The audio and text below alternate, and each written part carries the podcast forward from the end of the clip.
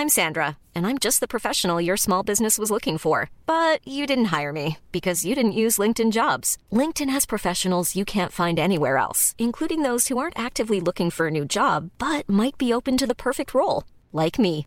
In a given month, over 70% of LinkedIn users don't visit other leading job sites. So if you're not looking on LinkedIn, you'll miss out on great candidates like Sandra. Start hiring professionals like a professional. Post your free job on linkedin.com/people today.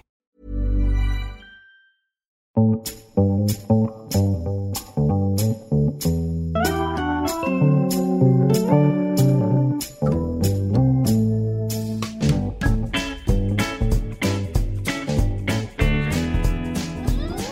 to episode 34 of The High Low, the weekly news, current affairs, and pop culture podcast brought to you by journalists Pandora Sykes and Dolly Alderton. This week, I have mostly been baffled. Firstly, by Rita Ora's outfit at the VMAs. Have you seen that? Yeah, did you, see see, Emma? Gannon's tweet was very funny. No, what did she say? See, the the outfit is like a towel turban and a dressing gown. Yeah. And Emma Gannon said when a freelancer's asked to go out that evening. She her, her style choices are completely bizarre. Someone said it was like a nice satire on the Harvey Weinstein allegations. Maybe it was. I don't know if she's if she's that deep thinking with the old It looked choices. absolutely extraordinary. Anyway, so that was the first thing I was baffled by. The second thing I've been baffled by this week are turmeric lattes, which seem to be the new big thing. I'm seeing them on Twitter. I'm seeing them on Instagram. I opened up the question on my Twitter as to whether or not the world has gone mad, and I got um tons of responses. Anyway, in my quest to prove that turmeric lattes are bullshit, I rung up my oldest friend, Rosie Saunt, who is a registered dietitian at King's College London and the co-founder of the Rooted Project, an award-winning enterprise which sets out to make evidence-based nutrition accessible. In short, she busts food myths like clean eating, for instance, and I hope turmeric lattes. So I spoke to Rosie last night, and here's what she had to say. I think lots of people think turmeric lattes are really healthy because of their supposed anti inflammatory benefits. They have been drunk for centuries in places like India, like golden milk, um, but they've become more trendy here recently. The issue is the part in turmeric that scientists get quite excited about is called curcumin but curcumin is only found in turmeric in levels as low as 2 to 3%, so really, really tiny amounts, which means you probably will need to eat a huge amount of turmeric to get any beneficial effects, far more than would be in your turmeric latte you'd be buying. Can you explain to me, because I know it's something that you and your partner Helen discussed at the mm. Stylist live talk you did at the weekend, why is it then that people are going so friggin' nuts for it? Is it literally just it looks kind of pretty and food trends spread really quickly through social media? It looks pretty. We get drawn into things that are grounded in a bit of science, so that have a thread of science running through. So if we look at some research studies, we can see that turmeric does have an anti inflammatory benefit. Um, we also get quite drawn into things that have been used by people for centuries, so a nod to ancient wisdom, because we feel that if it's been done time and time again, there must be some benefit to it. A turmeric latte is highly unlikely to do anything magical to your body. I would probably concentrate on adding it to your curries. So you can go drink a normal latte instead. You can definitely drink a normal latte. Yes, I win! I win! I know all about science. Thanks very much, Rosie. I find it really interesting that she says that it would need such a huge amount to make any difference.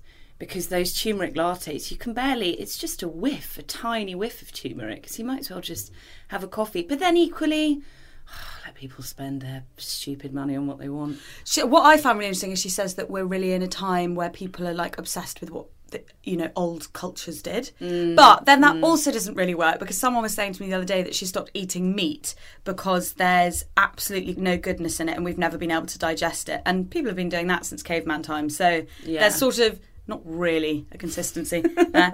In terms of what I've been downloading mentally and literally, I read Everything I Never Told You by Celeste Ng, which has been compared to The Lovely Bones. It was a New York Times bestseller.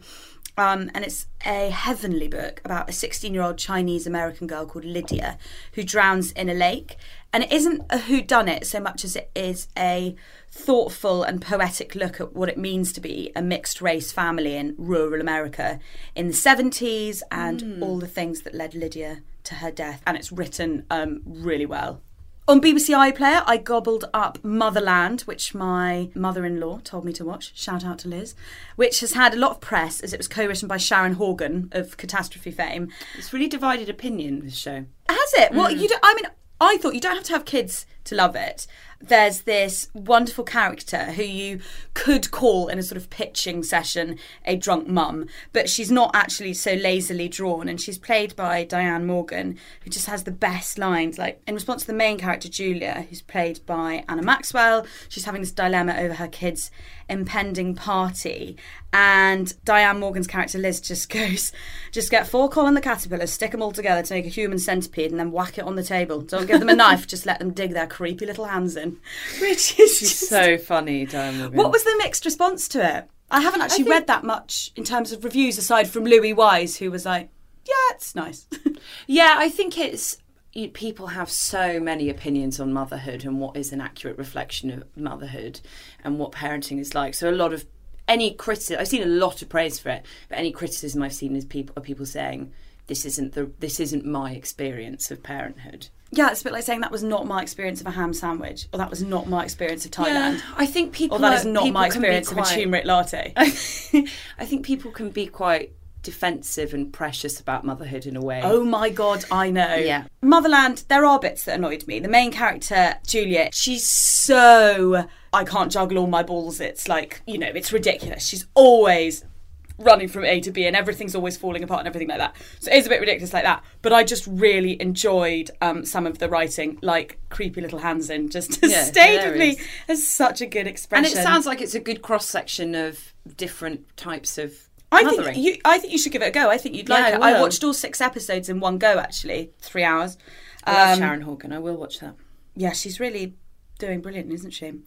I fell down a Louis Theroux hole after your excellent insert So last week, Dolly, I. of Louis falsettoing his way through the Adam Buxton podcast, which seems to be the most successful insert we've ever done. incidentally, if the message is anything to go by, and possibly our most successful interlude ever, bar my misunderstanding of R. Kelly's role in the field of the music industry.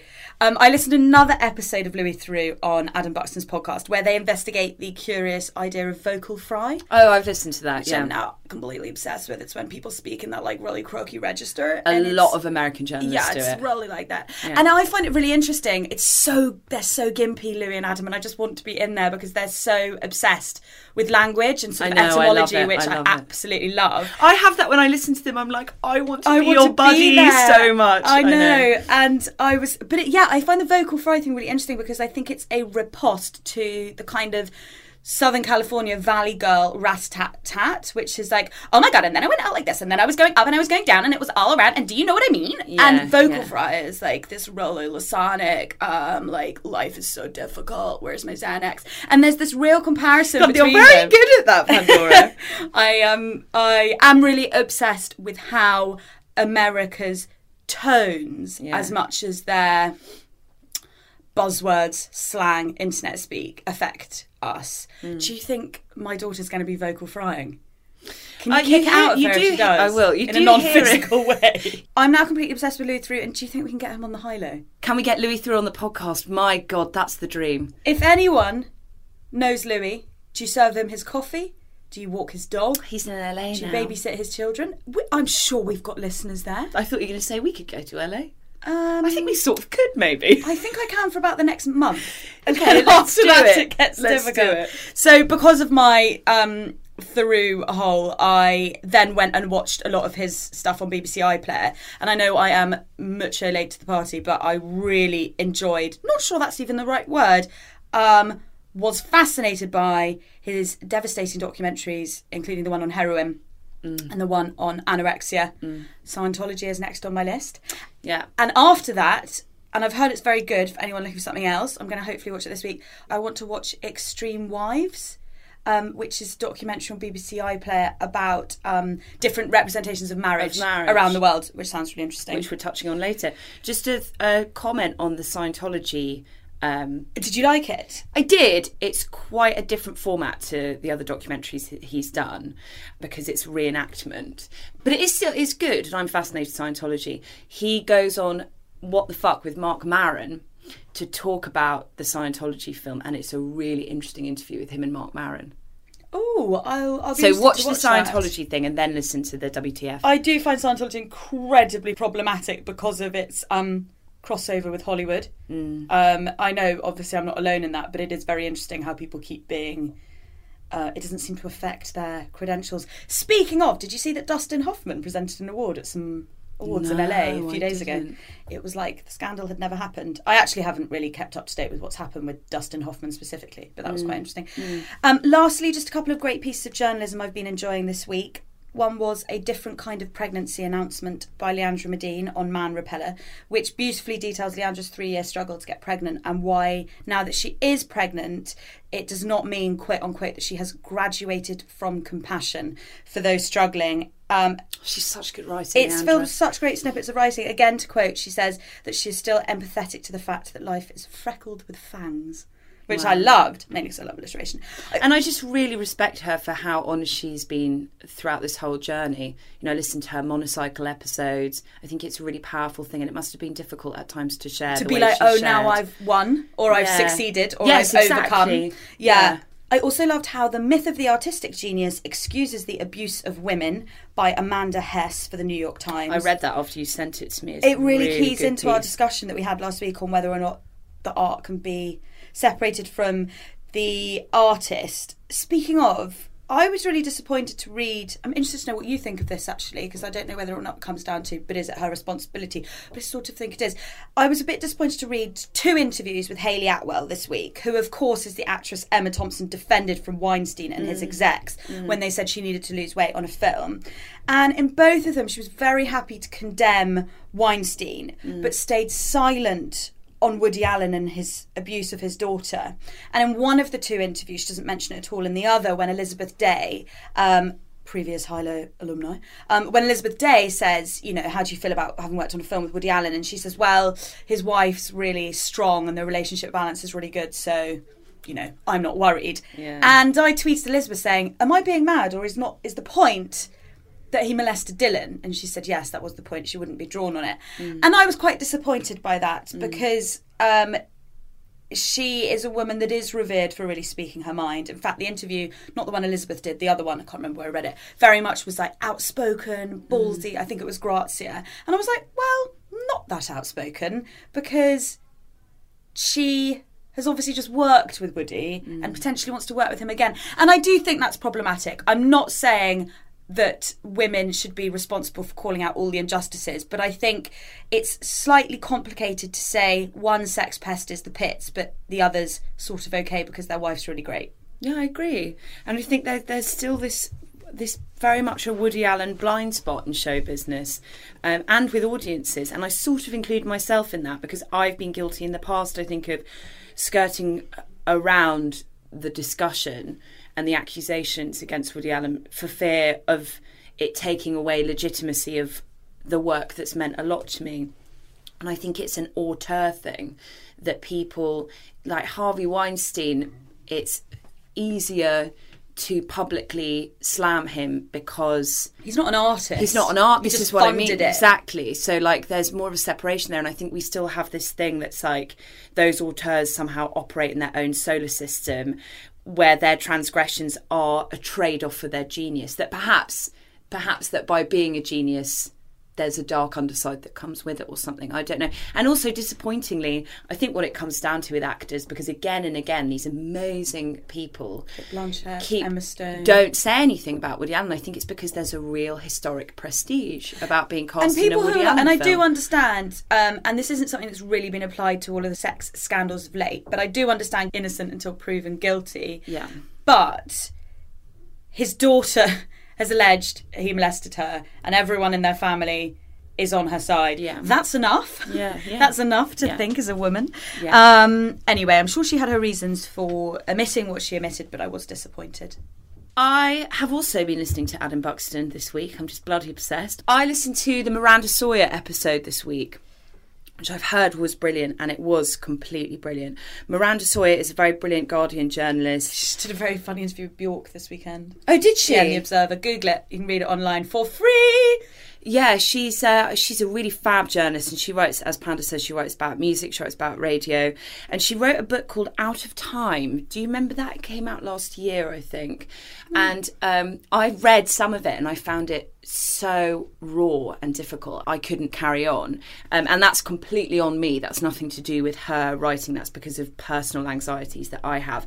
The book's about a midlife crisis and middle age, and the book is about a time in her life when she realised that she was in her forties, and basically she realised she had less time left in life than she had lived. So she, Oof. yeah, Confronting. it's very confronting and I've, i'm someone who's always kind of suffered with death anxiety i've Yeah, me always too. Obsessed been- with it. yeah and, and miranda sawyer in this interview says that she gets she got to a point where and she's in her 40s i'm only 29 but i've been doing this for years where she started doing something she calls um, death maths i think is the phrase she used where you start calculating you know things that you might have missed opportunities you might have missed um, all the time you have left what you can do within that time. Um, and i just i actually really enjoyed listening to her talking about it um, in the interview because she's obviously out the other side of it in a way. And in the end i found it kind of reassuring. Um, but you know it is and, and and ultimately uh, the vibe i got from her is that by confronting the inevitability of time and the passage of time and the end it kind of has freed her up more because i think in western society we're in total denial about we have this omnipotent delusion that we're going to live forever. And i think actually that can be really dangerous to think that. And i think the more we talk about the realities of getting think older do. I don't think we necessarily have a delusion with living forever. I oh, think Oh, we I have an think do. obsession with youth, which means that the aging population is woefully neglected. Yeah, But totally. I don't know if I think. I think we don't confront death in this in this culture. In this- Sometimes I find it quite comforting to know that I won't be alive when certain shit hits the fan. I hope that it will happen after my, like I I think that like dinosaurs and everything like that will come back after I've died.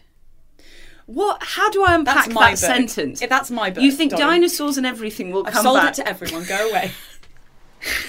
Okay, well, if you'd um, like some more searing observations on that, then listen to Miranda Sawyer on Adam Buxton. It's brilliant. I actually would really like to play an extract now, Charlie, if that's okay. Something that is bleak but important. Don't ask Charlie his permission. He is Oh, not sorry. your gatekeeper just because he is a man.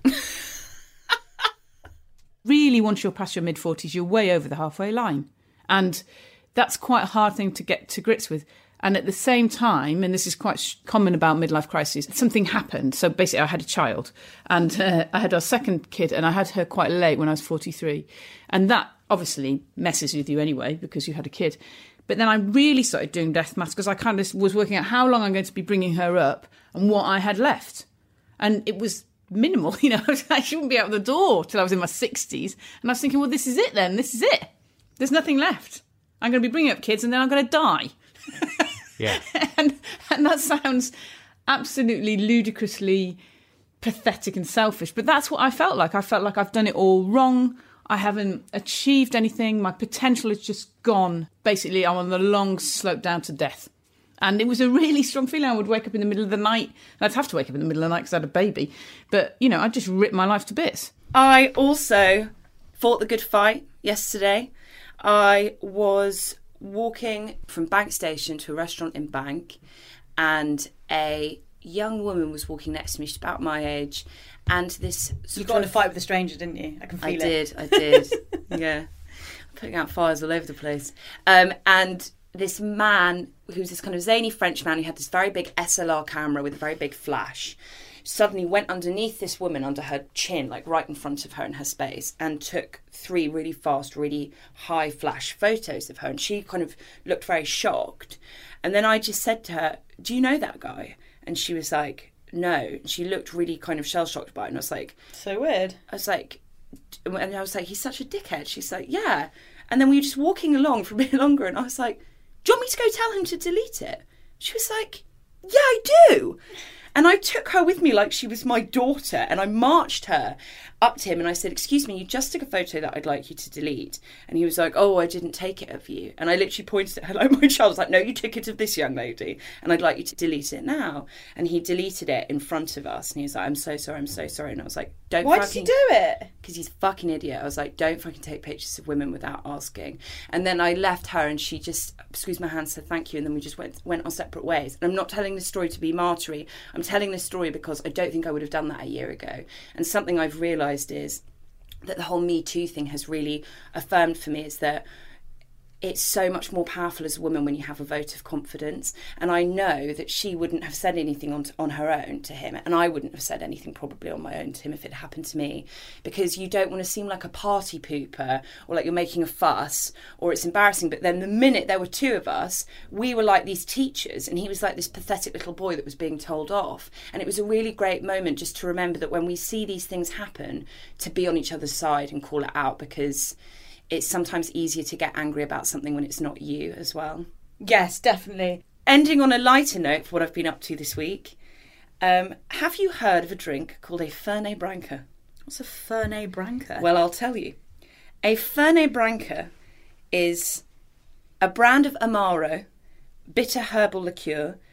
Bernardino Branca invented the Fernet Branca bitter in Milan in 1845. I mean, I'm not going to remember that. So- that sounds revolting. A It's bitter pretty herbal. It's pretty liqueur. revolting, but it's pretty magic. So, me is that what got you so drunk yesterday? Uh, on Saturday, actually. Um, yesterday was thanks to the old thanks to the old black velvets, which is Guinness. I know I saw that on your Instagram, but I don't even know what that means. So I thought it might be a, the bitter herbal liqueur. No, no, it's, it's Guinness and champagne, a black velvet, drunk from a tankard.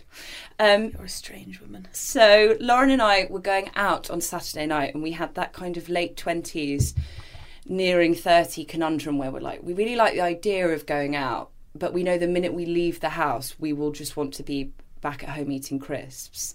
How do we get ourselves geared up for it? And then I remembered that when I, my friend Alex was here from New York, she introduced me to this drink called Fernet Branca, and she was like, it just peps you up. It's this amazing minty drink that's like a sort of liquid legal amphetamine. And I. It just perks you. It's kind of like an espresso martini. Anyway, there was none to be found in all of Camden. We combed all the streets. Finally, we found an offie that sold it. And then uh, we drank it, had a lovely time. And then Lauren just lost her mind on Fernet Branca. And we were we we had to we were only at the party for about an hour, and Lauren was so pissed we had to come home. It was like we were teenagers. And then in the cab on the way home, we were talking about feminism. And then Lauren obviously went into this weird sort of semi hallucination where she said, Fernet Branca feminism. she said, "Yeah, she went, yeah, absolutely, absolutely." And I think if you were to ask a hundred women in John Lewis, they would all say no.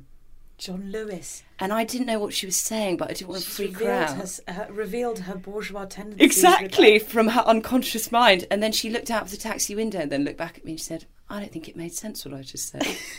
I was like, "I don't know." So, are you recommending this drink? I would, in moderation. I would say one Fernet Branca, you're sorted for the night. Does it taste nice? I like that sort of herbal hit. You quite like boozy tasting booze, though. Do I? You like a Negroni. I don't like a Negroni Oh, or whiskey or rum Okay, you don't. Sorry. or ma- What do I drink with you? We normally drink wine. wine or um, mar- a martini, but a flavoured one. You see? Right. No, I don't love the taste of alcohol. There we go. What would you do if I remained sober for the rest of my life? Well, I wouldn't say we drift apart. No, that's a joke. I would love you exactly the same. She's lying. Thank you, as ever, for your wonderful listener emails. Here's one we wanted to read out on last week's topic of arranged versus forced marriage. I am a second generation Muslim Indian immigrant, and we have a caste system which means that the man I need to marry has to be Muslim Gujarati, and his family needs to have come from the right part of India, otherwise, it's a no. Me and my sister have been both set up, and although we are completely open minded to meeting you guys, there are things about this that drives me nuts. For instance, before the meeting happens, exchanges about myself are shared with the guy's mother, with her asking me various questions. Women don't get to ask any questions about the men. We are just lucky to be getting a husband. Here are some of the questions that have been asked about me. Do you wear a hijab? How often do you pray? How tall are you? How old are you? What did you study? Will you work after marriage? I've said no to ever wanting a second meeting with any of the men I've met. Often I think the case is they're mentally checking off a checklist that they've formed which would make the ideal wife. Can she cook? Will she be able to have kids? Immediately after marriage, or as one guy asked me, Am I religious? Because he's not, and he wanted me to make sure the children were. That was extraordinary, that detail. We really appreciate um, you sharing your stories and experiences. Educating us. Mm. Another email we had was from a woman who'd worked in Pune in India for some time and had a team of women who'd either engaged in love marriages or arranged marriages. She says you were considered modern if you'd had a love marriage. She recommended the book Committed by Elizabeth Gilbert, who famously wrote Eat, Pray, Love, and said the book is a study of marriage across many different cultures and highlights how rare the Western model is. We also got an email from Electra, who works for the PIN Project, an initiative that supports the self reliance of refugees. Launched by a coalition of social enterprises, the PIN Project sells a little gold pin that you can wear on your clothes, which are handmade by refugees, displaced people, and returnees living in the world's most troubled regions. The pins are $25 and sold through a Kickstarter campaign. We will link in the show notes and on Twitter. 65 million people have been displaced from their homes due to war. By purchasing a pin, you can put money directly into their pockets. Working closely with local NGOs, proceeds from the campaign will be used to train the displaced people in new skills and buying tools and machinery for their workshops. Buy your pin now, and it will be delivered in May 2018, ready to be worn on World Refugee Day on June the 20th. Support for the high low comes from Google Pixel 2. Google has been built on asking questions and challenging the status quo. From search to email to maps and beyond, it has a history of challenging the norm and finding a better way. Each week, we are going to do a curiosity challenge in which Dolly or I pose a question to each other, encompassing the High-Lows ethos of covering all things from the philosophical to the personal to the surreal. You may remember last week that Dolly asked me the meaning of true love. I wanted to catch you out something really hard, and now I know it's going to come and bite me in the butt this week. Well, I nailed it because I'm a love guru. Yeah, of course. So, Dolly, this week, in light of everything that's been going on in the news, I ask you this Will we ever have equality? Nice and light, that one. I think to steal the words of Barack Obama, oppression casts a very long shadow. And particularly when you think about awareness and education around particularly race and gender equality, they're relatively new and how ingrained and systemic and historic those isms are. I think each generation unties a knot in our consciousness with these isms, and one day we'll get to a point where there are no more knots to inherit, but I think it will be hundreds, sadly, rather than tens of years. Me too. Speaking of Google, we had a gloriously fangirl reaction to our first picture from our series shot on a Google Pixel 2 phone. The camera seriously is sublime. We shared it on Instagram last week, where we were both wearing the high-low pyjamas created by the marvellous British pyjama brand Poplin London. We'll be drip feeding you Google Pixel pics over the next six months. Thanks very much to Google Pixel 2. Speaking of Poplin, those kind fellows over there have offered the High-Low an exclusive discount code if you want to buy yourself a pair of the pink neon classic pyjamas, which is white with the neon pink piping, just like we were wearing. Head to poplin.co.uk and you can enjoy a 20% discount when you use the code the High-Low. Do note, only available on those pyjamas, the neon pink ones. The pyjamas retail normally at £115. With the discount, they will be £92. You can even get the high-low embroidered on them if you want to go full merch, which we gathered from the comments on Instagram some of you do. It's now time for the top line, which is a quick fire round of 10 stories from the last week.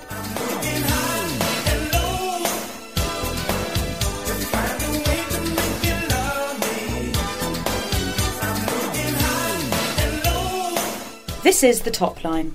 It's a fabulous week for Australia, who have at last voted in support of same sex marriage. 61.6% voted yes in a non binding postal vote this week. Woohoo! As Kindle turns 10, Amazon have revealed that Fifty Shades of Grey is their most popular Kindle book of all time, followed by three Hunger Games books, two more Fifty Shades, and in seventh place, Gone Girl. Jesus weeps, And so do I. a study has found that stamp duty is blocking 45,000 house purchases a year.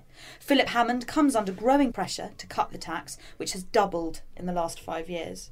Serial killer Rose West's nephew has been jailed for 18 years for the abduction and rape of a 12 year old girl who he plied with alcohol, cocaine, and weed. The vulnerable 12 year old was in the protection of a care worker when she was lured away by Stephen Letts. One of her greatest vulnerabilities is that she actually looked much older than she was, says Judge Jamie Tabor, QC. A gunman in California killed four people and injured one child on Tuesday, the same day that family members of the Sandy Hook elementary school shooting victims were in court in a case challenging gun companies for marketing and selling an AR 15 style rifle. Almost 1.2 million people have been killed by guns in America since John Lennon was shot by Mark Chapman in 1980, more than in all of the US wars put together. Zimbabwe is in political turmoil after a rumoured military coup which has seen 93 year old dictator Robert Mugabe taken into custody. The military have denied a coup and said that Mugabe is safe. What the Zimbabwe Defence Forces is doing is to pacify a degenerating political, social, and economic situation in our country, which, if not addressed, may result in a violent conflict, said a spokesperson. Many have welcomed the news of a military takeover, as it will bring the end to Mugabe's despised and dangerous regime, whilst others remain nervous of civil war. Country singer and husband of Nicole Kidman, Keith Urban, has released an empowerment song called Female, which he wrote in the wake of the Weinstein allegations. When somebody laughs and implies that she asked for it, just because she was wearing a skirt, now is that how it works? When somebody talks about how it was Adam first, does that make you second best? Or did he save the best for last? Those are lyrics. Very, very David Brent. EU migrants who become British citizens can bring in spouses and partners from non EU countries, the European Court of Justice ruled this week in a defeat for the government. The court said that an Algerian illegal migrant had the right to live in Britain with his wife, Garcia Ormazabal, who is from Spain and has become a British citizen whilst also retaining her Spanish nationality. The Simpsons has been accused of racism by American comedian Hari Kondabolu. Hari has made a documentary called The Problem with Apu about long-standing character Apu, the manager of the Kwik-E-Mart store. Hari argues that Apu's amusingly unpronounceable surname, high-pitched voice, and cliched immigrant job contribute to Apu being seen as a figure of fun on the show and makes day-to-day life harder for South Asian communities. Mattel have announced that their latest Barbie will wear a hijab. Based on American Olympian Ibtihaj Muhammad, the doll will have lashings of eyeliner, strong legs, and a hijab, as specified by the fencer herself. And that was the top line.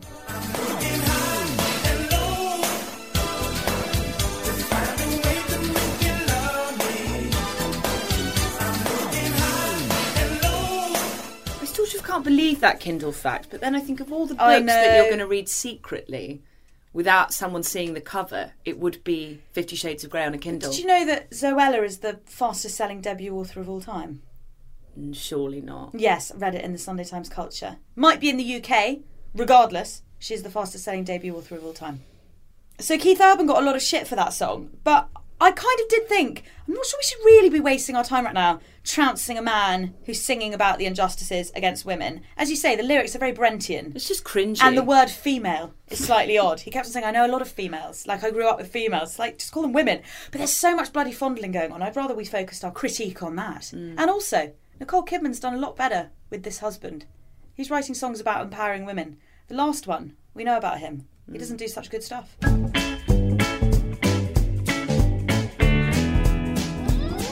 New app called MakeApp has been created solely for the purpose of adding or removing makeup to any photo, with the implied purpose to show women barefaced. Its Apple Store description reads MakeApp lets you add or remove makeup from any face. Choose a photo or video, press one button, and let the app do its magic. It's been a controversial story this week, as you can imagine. The app's creator, Ashot Gabrelyanov, says he developed the technology to help authorities recognise victims of human trafficking.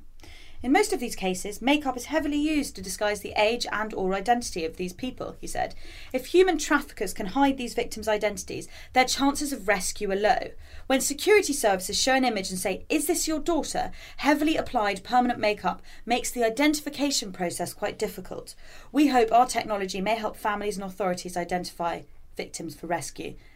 This all sounds very valiant, but it's also slightly the strangest defence of an app called MakeApp I've ever heard. Mm. I'm not sure I think that MakeApp is going to solve human trafficking. Don't buy because it. a father might not recognise his daughter with makeup on. Yeah. Anyway, in reality, MakeApp has been largely interpreted as a nasty little tool to humiliate women.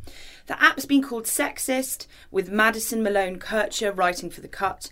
It's MakeApp as a concept, not a technology that's both laughable and problematic. Mm.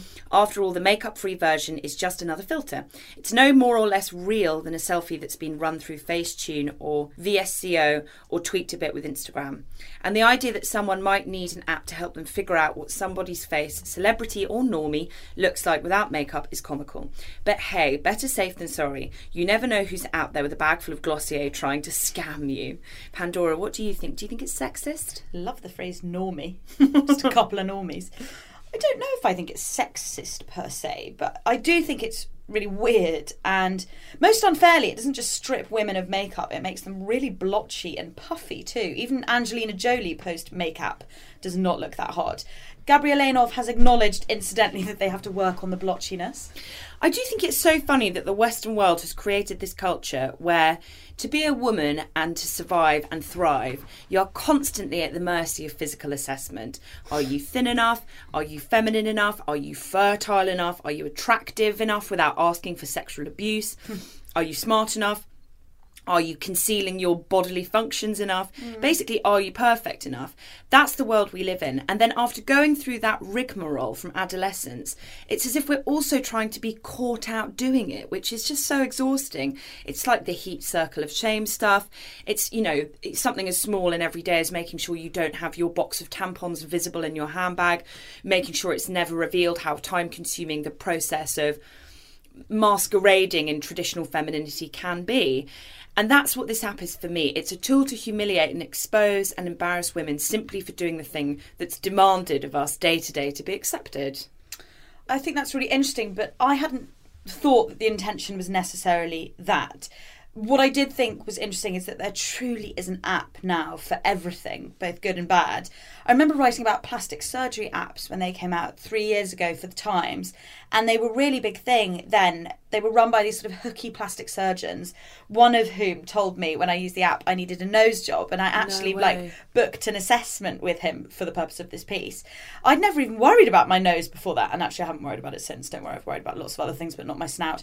Um, I think it's more that technology is advanced in ways that aren't aligning with, you know, cultural psychology. They definitely aren't aligning in ways that benefit society, and the creators just aren't thinking about the ramifications. I mean, just this week, one of the creators of Facebook admitted that um, they created the like button to make people addicted to the hit of dopamine. God, they knew dark. they were doing that, and they sort of did, said they didn't even feel that bad about it. Um, and I think that creating an app that strips people of their makeup is partly funny, mostly cruel, but totally pointless.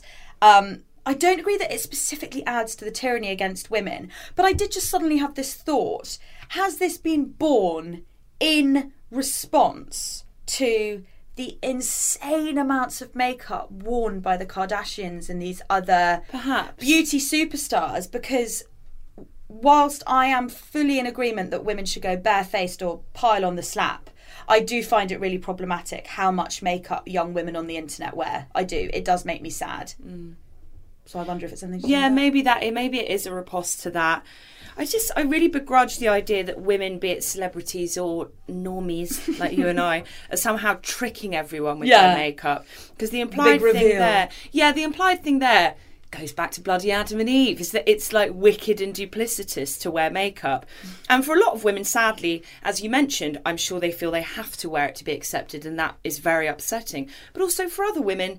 Like you and I, it's fun, it's a creative process. So I actually did the makeup earlier, um, and it wasn't that. So this was my original, Okay. and that's Oh, there's no difference at all. just a bit blurry. I don't think I wear enough makeup that. for it to make a big difference. I mean, you almost look more attractive with it off. So makeup works for me, and as a conclusion, I think it's a wonderful idea. No, I'm joking. I think what annoys me about it is it goes back to the story I told in the intro about the man, the French man with the camera, or Gina Martin, who we mentioned last week's episode with her campaign to make upskirt photography illegal. I don't like when men, and it is a man, unsurprisingly, who's come up with this app. I don't like when particular men take something from a woman like this, taking an image or removing her makeup. It's like a hands off invasion of space, and it makes me feel uncomfortable. I would feel so uncomfortable if someone took a photo of me on the tube without me knowing, then used the app to sort of x ray through the great trickery that is my concealer and mascara. I just would find it uncomfortable and embarrassing. I can see that. It's like, you know, someone trying to expose your vulnerabilities, which, as you say, is further complicated when said creator is a man. If anyone is interested in what I look like without makeup, uh, instantly, I'm sure no one is, but in case you are, you don't ever need to use that makeup app on me. I can just tell you it's Jim Broadbent in a wig. So just Google Jim Broadbent. Imagine a big old blonde tarty wig on him. And that's what I look like nearly every week when I come in to do the record, don't I, Panda? Yeah, you'd think that you are either Jim Broadbent or Vanessa Feltz. Who's a very glamorous woman. You're actually on my phone as Vanessa Broadbent. No, I'm not. No, you're not, but you might soon be Peach Peach. Peach peach. Hiring for your small business? If you're not looking for professionals on LinkedIn, you're looking in the wrong place. That's like looking for your car keys in a fish tank. LinkedIn helps you hire professionals you can't find anywhere else, even those who aren't actively searching for a new job but might be open to the perfect role. In a given month, over 70% of LinkedIn users don't even visit other leading job sites. So start looking in the right place. With LinkedIn, you can hire professionals like a professional. Post your free job on linkedin.com/people slash people today.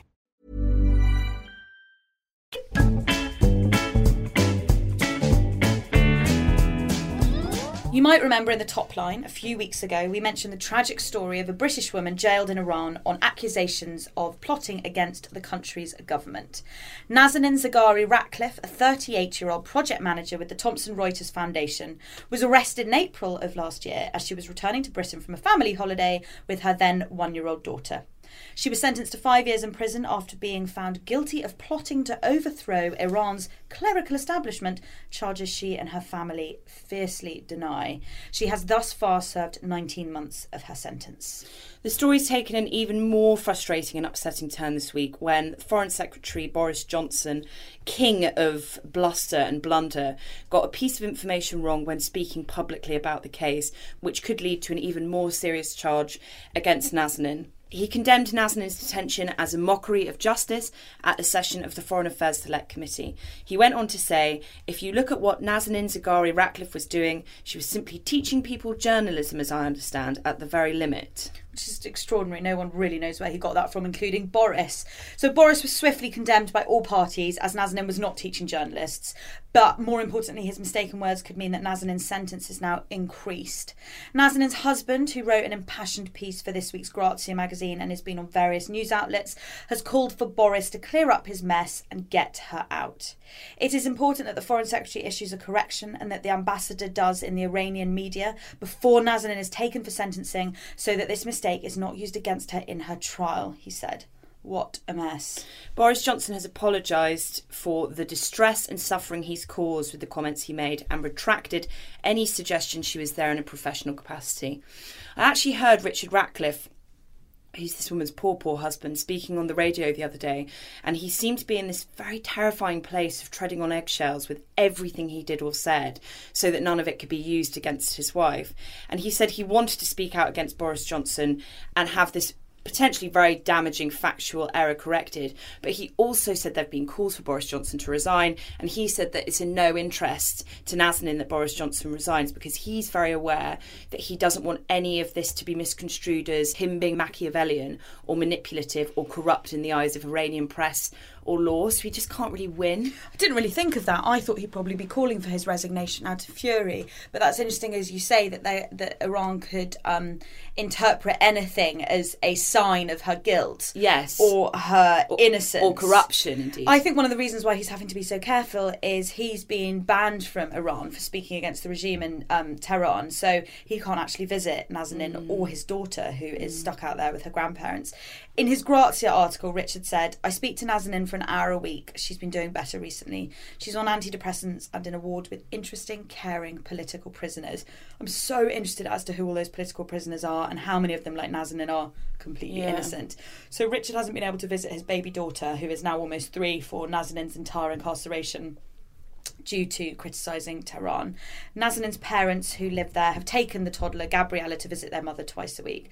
So Richard, heartbreakingly, is without both his wife and his daughter, who is able to speak at night via the phone. Um, with God, it's her unimaginable. grandparents. As we mentioned in the intro, Boris Johnson is known for this sort of buffoonery and for being gauche. And in the past, it's earned him something of a, a kind of comedy cult hero status. But it goes without saying that you'd have a serious sense of humour failure when it comes to the livelihood and fate of your family member. To use Kim Jong Un's phrase for Donald Trump on Twitter, he is definitely a bit of a dotard. Mm. Sometimes I think it's a bit like if Giles Coren was in office, you know, very clever, sort of seemingly genial, but with absolutely no awareness of his actions Yeah. or the havoc that his words can cause. I use Giles Coren, by the way, because as some of you may have seen, he's come under fire for writing a silly little piece about his chubby son and the God, ramifications of having a the condescension in which you threw having away a, that having a sentence. fat side. He's a brilliant writer, but he's writing these really stupid pieces that do not chime with where we are culturally, socially, anythingly. Um, I can't decide who's more dangerous, actually, Boris Johnson or Jacob Rees-Mogg. In this instance, because a woman's life is at stake, Boris. I also remain furious on Richard and Nazanin's part that it took Boris 16 months to meet with Richard, um, which he's doing at this very moment that we are recording, actually. News broke this morning that they are meeting.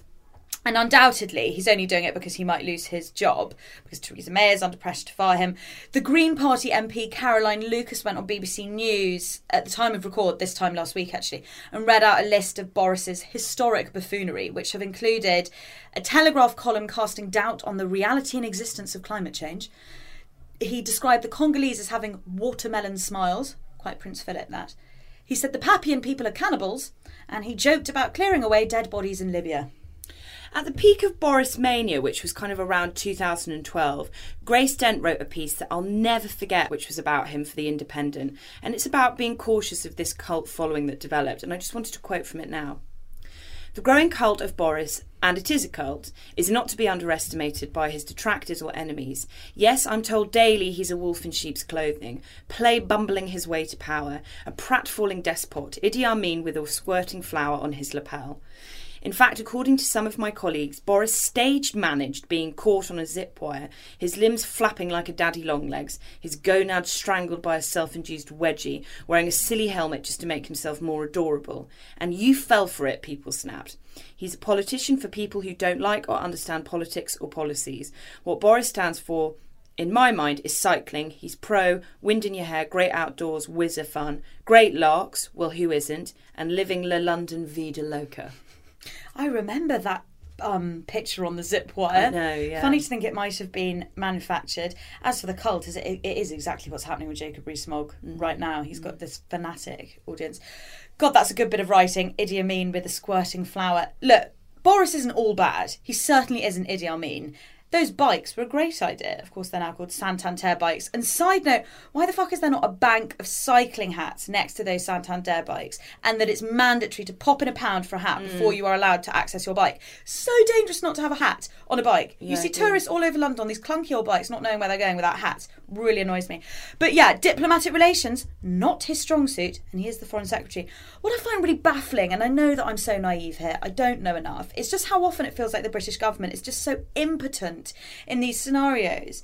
I know that very often their hands are tied. For example, to give a slightly crass comparison, Obama was heavily criticised last year for letting five Afghan detainees out of Guantanamo in exchange for the release of Bowe Bergdahl, the American soldier on whom season two of Serial is based. But Nazanin is entirely innocent, whereas Bowe Bergdahl is actually probably going to face prison back in the US. You hear horror stories of people misunderstanding local customs and regulations. To cite a very current news story, British woman Laura Plummer faces jail in Egypt as she didn't realise that tramadol, which she was carrying for her husband's bad back, was illegal in Egypt. And of course, you hear about expats being jailed in Dubai for cavorting when drunk. But this is just senseless, and it really makes you furious that Boris and Theresa anyone can't do anything. And that after 16 months, when even I knew that mm. Nazanin wasn't training journalists in Iran, he can't even work out what her actual job is. Surely he mm. could have just asked Thomson Reuters what she did. And you know, as I said, that's probably my naivety, but it does feel unbearable to even witness, let alone to be going through it. I completely agree. I had exactly the same thoughts, and it might be because I'm not educated enough on the machinations of how this stuff works, but it does make you absolutely terrified about what action would be taken on your behalf by your government if you or your family Mm. ever found themselves in a situation as horrific as this. Obviously, the only important thing here is that Nazanin's innocence is proven clearly and that she can come home to her family. Yes, may we all pray for that.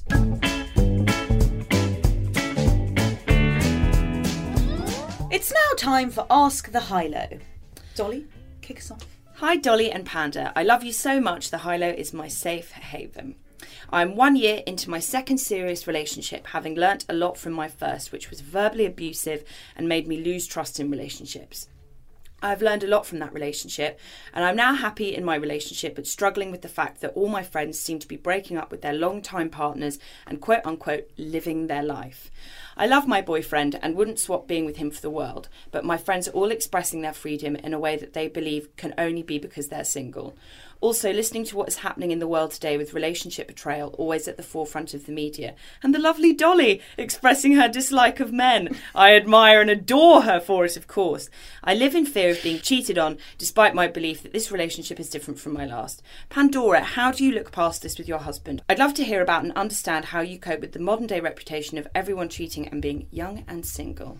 I love how much there is going on in this email. I know. There's about 48 different questions. Well, that's why I thought it was quite an interesting one. There are, there are a couple of things that I'd obviously personally like to address. well, firstly, lol at Dolly's dislike of men. Would you say you dislike men? Because I'd say that you both love and hate them. no, I'm really glad she brought this Defi- up. Actually, it's definitely not antipathy. There's vehement reaction. Yeah, I'm glad she brought this up because this is something that a few people have mentioned to me recently, and I'd like to really go on record and say I really, really love men. You know, I, I'm, I'm very, I'm very. I can't believe it's come to this. I know, but it's so funny. I do worry that people think I'm a man hater, and I'm really not. And you know, even recently, Do you think it's because at our live event with Google you said you'd never had a positive? Well, weirdly- I'm joking. Sorry, say At the, no, no, no. That's what made me think. We did our live record at Google, and Pandora was saying that she has a positive experience with men every day, and I said, as well as bad ones. Yeah, and I said I didn't, and I said the reason why is after we did that record, I thought about the fact I said that, and I realised I work from home on my own. I don't have a boyfriend. I have like two close heterosexual male friends. My team at Penguin, who I'm doing my book with, you know, who we're campaign planning with, are all women. Can I interrupt you here? I think what you're missing is the micro acts. So, for example, I noticed when I went into my newsagent last week, the newsagent spotted my baby on board badge and he said, Oh, congratulations, beautiful thing. Tiny little thing. Yeah. Maybe when you go and get your coffee from Starbucks, you might not notice that the man behind says, like, have a nice day, Dolly. Yeah, yeah. Now I've said that, I wonder if you'll find not the macro but I people in your life, but micro. But I think there is a real masculinity missing in my life. Charlie, basically, the only man in my life. Not That's to put too good, much pressure But there on you go. There's a good male experience. There is a good male experience because Charlie, especially when we're talking about all the stuff we talk about, Charlie, you know, always comes at it f- from an angle that makes me feel reassured. The other day, my friend Ed came round for lunch, and it was in the wake of all the Me Too stuff. And I do get what this listener's saying. Sometimes it does make you sort of a bit exhausted by them, and it and it makes you conflate all men into one lump. I and I had this I had this lunch with him, and I was like, oh, I really needed to hang out with a wonderful man, and remember that's a silly thing to think. I don't think it's helped as well, actually, by some of the people that I really admire on Twitter have been tweeting stuff that I just find really unhelpful to this sort of cultural conversation at the moment. Lauren Duca, I love. She's this really popular journalist in the US who wrote that piece about how Trump is gaslighting America for Teen Vogue. Mm. And it made her now one of the most popular kind of young cultural voices in US media. She's tweeted, and she's, ma- and she's married, so I'm not saying she does hate men, but she's tweeted a few things which are along the lines of like, I hate men or you know sort of can all men just die and there's been several people doing that and that I think you you wonder why Yeah, it yeah. becomes quite binary you know mm. you don't do that but I think it's good that you've cleared up that you don't hate men No, I don't. And the other thing to remember is I hate the culture of misogyny, it goes without saying. Um, and I had very bad experiences with men when I was younger. But a lot of the work that I've done over the last year and a half and growing up has been recognising my part that I played in that as well. You know, so it's I don't I don't hate men and I certainly think and hope that I'll be able to fall in love with someone wonderful like the man that you talk about in your letter um, and have a respectful, loving partnership. As for, I just want to say two things. As for your friends, or actually, uh, more than two things. I'm really glad you learnt from your abusive relationship, firstly, and that you have clearly moved on so that worrying, any worries about your second relationship are actually not hangovers from your first horrid one, but more, you know, new issues that you're confronting. To me, that shows that you have properly dealt with the ramifications of that. So well done. I really applaud you. Yeah.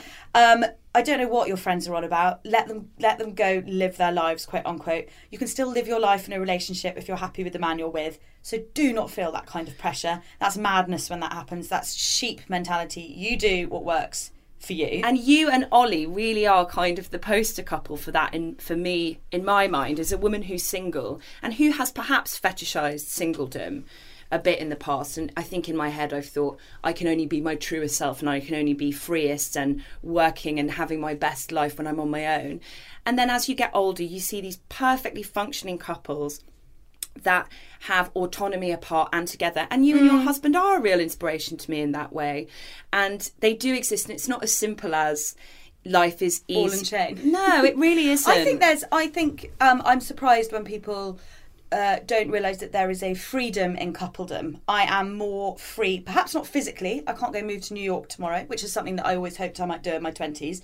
Um, so I'm not physically free, but I am mentally much more free for being in the partnership I'm in. So I kind of never really understand, yeah, that that binary to use that word again, that binary definition of being single and being in a partnership. And do you remember Um, that thing you said to me last week when I said we were so tired after a really difficult day, day's work, and I said I'm so happy I live on my own. I can't wait to go be on my own this evening. Oh, and you yeah. said that's when you know that you've really fallen in love, Dolly, because you'll meet someone for whom you'll feel that relaxed when you get home too. Yes, if I'm at home with Ollie, I still feel like I'm on my own. Yeah. He doesn't count as socializing. So for an introverted extrovert Mm. like myself, that's definitely the the ideal.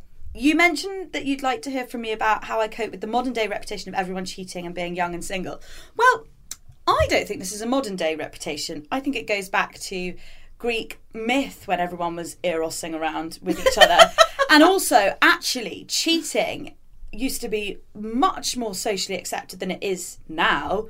Look at the 40s, 50s, 60s, 70s, 80s. Look at the royal family. Charles saying he wasn't going to be the first Duke of whatever he is Without that didn't have a mistress. mistress. Um, so I don't think it's more of a thing now. I have lots of worries in my life, in my relationship, like everyone does. But my husband cheating on me isn't one of them. So I suppose I must just have faith that that's not something we're going to do to each other. Of course, you never know. You know, seven in ten marriages end in divorce or whatever the hell it is. And I was used to joke about how this was my starter marriage until it started going down really badly. um, so I don't know, but you, I suppose, get to a point where you just have um, immeasurable trust that Yes. that's never. That's just never for me as a you know mad warrior. That's just something I never worry about. So And also, it's kind of don't worry about that with your boyfriend. Enjoy the relationship you have. Tell your friends you're living your life. Yeah, I mean that's nonsense. But also remember that falling in love, you know, there's a reason it's falling. It makes you it can make you feel very vulnerable. It is a leap Yes. of faith. It is a leap of faith, but that's what's so romantic and beautiful about it. And then six years later, you might be like me, where there's absolutely no fear of the vulnerability, and you just waddle around, spotty, fat, and pregnant with gas. And you know you've got all that to look. my you've got all that to look forward to, my friend. Thank you so much to Acast for letting us use your studio, to Google Pixel 2 for all sorts of lovely things. You can email the High Low, the High Low Show at gmail.com. You can tweet us at the High Low Show. We have a very exciting episode next week. We literally can't wait. the most exciting episode so far, perhaps. it's quite um meta. yeah. Ooh, I wonder what they'll guess. See you then. Bye. It's not Louis Theroux.